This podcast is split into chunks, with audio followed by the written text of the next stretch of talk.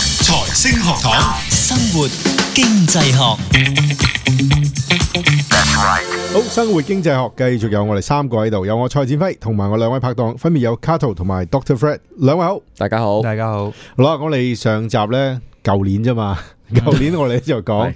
究竟呢，即係喺未來嘅世界呢，啊吓，都唔係未來發展當中嘅世界呢，究竟教育或者講緊大學呢，係咪真係仲要翻翻一間叫實體嘅學校呢？你先至可以啊，即係攞到一啲所謂嘅學歷。嗯，咁我哋上集就講到，其實都唔係近期啦係，差唔多都要三五七年前。係已經開始一個網上嘅一種學習嘅模式，係，大大小小你總之呢，你你想諗到咩就有得讀噶啦。嗯咁甚至乎好似 Doctor Fred 上次我哋講就話，唔係單單純粹係你話去去考一張，即係可能你用咗三四年嘅時間完成一個學位，哼，係攞張沙紙，攞張沙紙。而家唔係攞沙紙，攞襟章 係啊，冇錯。係嘛？冇錯，因為咧，我哋喺度講緊嘅咧就係呢個網上嘅教育系統啦。嗯，其實近呢十年啊啦，其實可能都有。咁我哋就發現咧，其實係越嚟越普及嗯嘅。咁、我諗有啲聽眾可能都會覺得耳熟能詳嘅。啊我哋譬如有個 term 叫做 MOOC 啊嘛，M O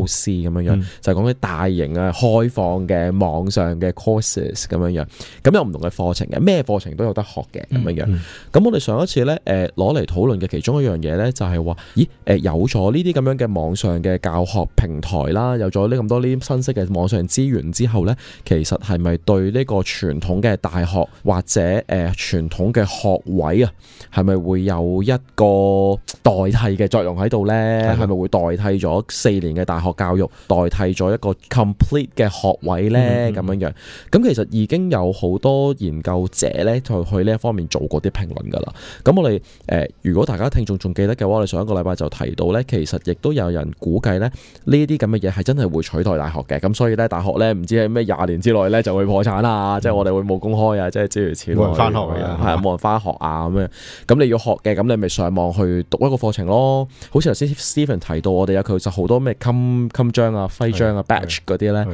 咁其實你讀完一個課程之後呢，你就會有嗰啲咁樣嘅嘢啦。咁係咪真係可以代替到呢？咁樣樣，咁我哋就同上一次同大家喺度探討緊呢個呢個問題咯。嗯，我哋上一次呢亦都提嗰樣嘢呢，就係話如果你睇翻個數據呢，又會發現咦，其實都唔係完全係咁嘅喎。即係話雖然呢網上嘅教育呢，似乎係越嚟越普及啦，但係呢，誒、就好似上一個星期呢，卡路同大家分享過呢，其實無論喺公司裏邊嘅人力資源管理 HR 係係啊 HR 啦，去做過一個調查啦，咁佢哋都發現呢，咪即係佢哋嗰個諗法呢，都係話超過七成嘅人呢，都會覺得其實。到今時今日為止呢，一個大學嘅學位呢，其實仍然係重要嘅。嗯，你睇翻誒個勞動市場嘅報告呢，其實有超過一半嘅工種呢，其實仍然係要求一個大學嘅學位。係咁另外呢，就係話，縱使呢，我哋見到有啲點解我上上一次咪提過呢，嗰啲 tech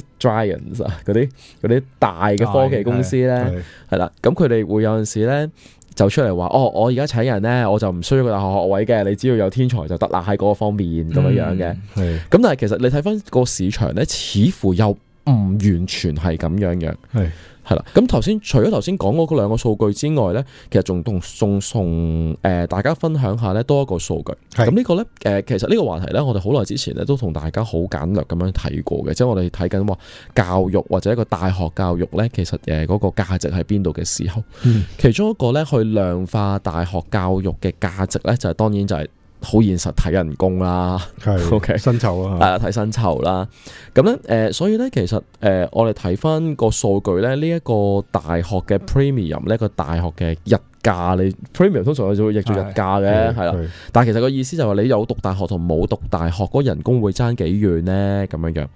咁呢個你睇翻數據呢，其實譬如以美國為例呢，其實佢嗰個數據呢都做得幾清楚嘅。其實由一九七零年開始呢。冇錯，去到二零二零年呢，即係話近四十零年、四十零年，接近五十年啦嘅數據呢，其實你睇到好清楚呢，有讀大學同冇讀大學。大學嘅勞動人口個人工呢，其實係爭好遠嘅。係其實你睇翻嗰個趨勢呢，你會見到呢，其實由八十年代開始呢，大學生、大學畢業生或者擁有大學學位嘅就職人士，嗯，係嘛係係啦，嗰、個人工咧其實係一路拋離緊冇大學學位，只係中學文憑畢業嘅在職人士。嗯，講喺美國啦，係啦，講緊美國，其實呢一個咁樣嘅趨勢咧，其實係去到近年咧，都係越嚟越緊要嘅。唔係喎？我又想插下嘴喎點 Felix 啊即係而家成日睇嗰啲時事嘅探討節目，咁講嗯香港嘅情況嗯嗯嗯啊唉呢、個又好有趣，成日就冇講錯。香港啲大學生畢業咗嘅人 工，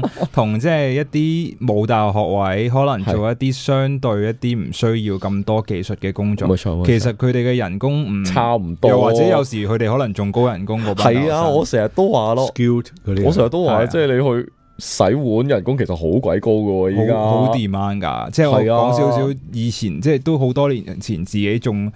做緊暑期工嘅經驗。嗰陣時講緊已經係誒嗰個洗碗姐姐咧，已經係可能要走幾間鋪㗎啦。即係佢係係佢係最最忙繁忙嗰個，即係喂早即係佢上洗完呢佢係嗰度。啲斜降族嚟噶，係啊，唔係打佢幾份工佢唔喎係佢唔係斜降咗，佢係公司入邊 authorize 咗去容許佢咁做嘅一個人，係係即係佢係可能炒散嘅，上晝就係 OK 洗 A 鋪嘅碗，係跟住即係跟住 A 鋪啲碗就積晒喺上晝度洗嗯，B 鋪 OK 就喺中午，跟住 C 係鋪就夜晚晚市係啦。係咁佢就其實佢係成日超勁 whole day 咁樣，佢就排好咗。其實佢人工冇錯嗯一定係高過晒成間鋪所有人。咁呢個可能又係同個市場有關啫，係咪？係啊咁，即係你呢個係一個冇錯洗碗呢個 case 係特別啦，係有係時係係但係講緊嘅即係話好，即係而家好多講緊可能話誒看更，即係物誒、嗯物管嘅行業啊，或者其他，其實相對我哋都睇到個唔唔係話咁，當然我哋都知道一個大學生一出到嚟，可能佢冇乜 skill，即係冇乜經驗，咁嗯佢人工未必咁高。但係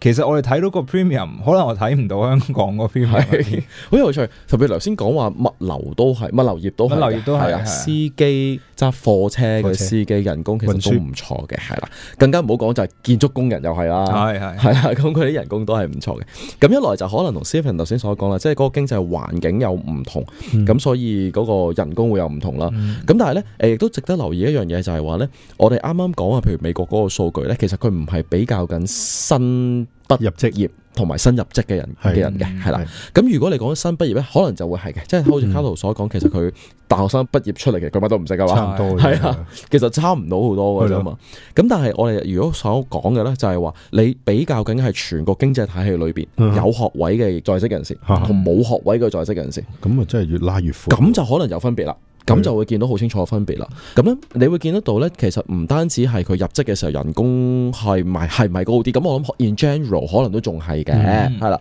咁但係你有個學位之後，其實可能就代表住你嗰個升職亦都會快啲，嗯容易啲。嗯容易上，譬如容易上到管理層咁樣樣。係咁呢啲全部都係讀大學嘅時候，即係個有個學位之後嘅好處嚟噶嘛。咁其實佢都已經量化咗喺裏邊嘅，嗯係啦。咁所以呢，翻返嚟香港嘅情況，其實係咪真係咁呢？咁我冇數據喺手，其實就唔唔唔知啦。嗯係係嗯係啦，咁但係其實我諗我都幾肯定呢，就係話，縱使係今時今日都好，其實你見到呢，有學位同冇學位，整體成個經濟體系裏邊嗰個在職人士係個人工，其實都仍然有分別嘅。係睇係到啦，即係話你會見得到咧，係嘅。你入職嘅時候未必即刻見得到，嗯或者你入職嘅時候人工低啲添。我成日都話差唔你多你咪得萬零蚊港紙，係即係係係啱啱畢業嘅時候個平均人工。咁但係頭先講話洗碗姐姐都兩萬幾蚊啦，係係啊咁所以嗰啲嘢會有唔同。好，翻翻嚟呢度先。咁我哋如果咧，我哋係睇翻誒有學位同冇學位嘅兩班員工之間嘅分別嘅話咧，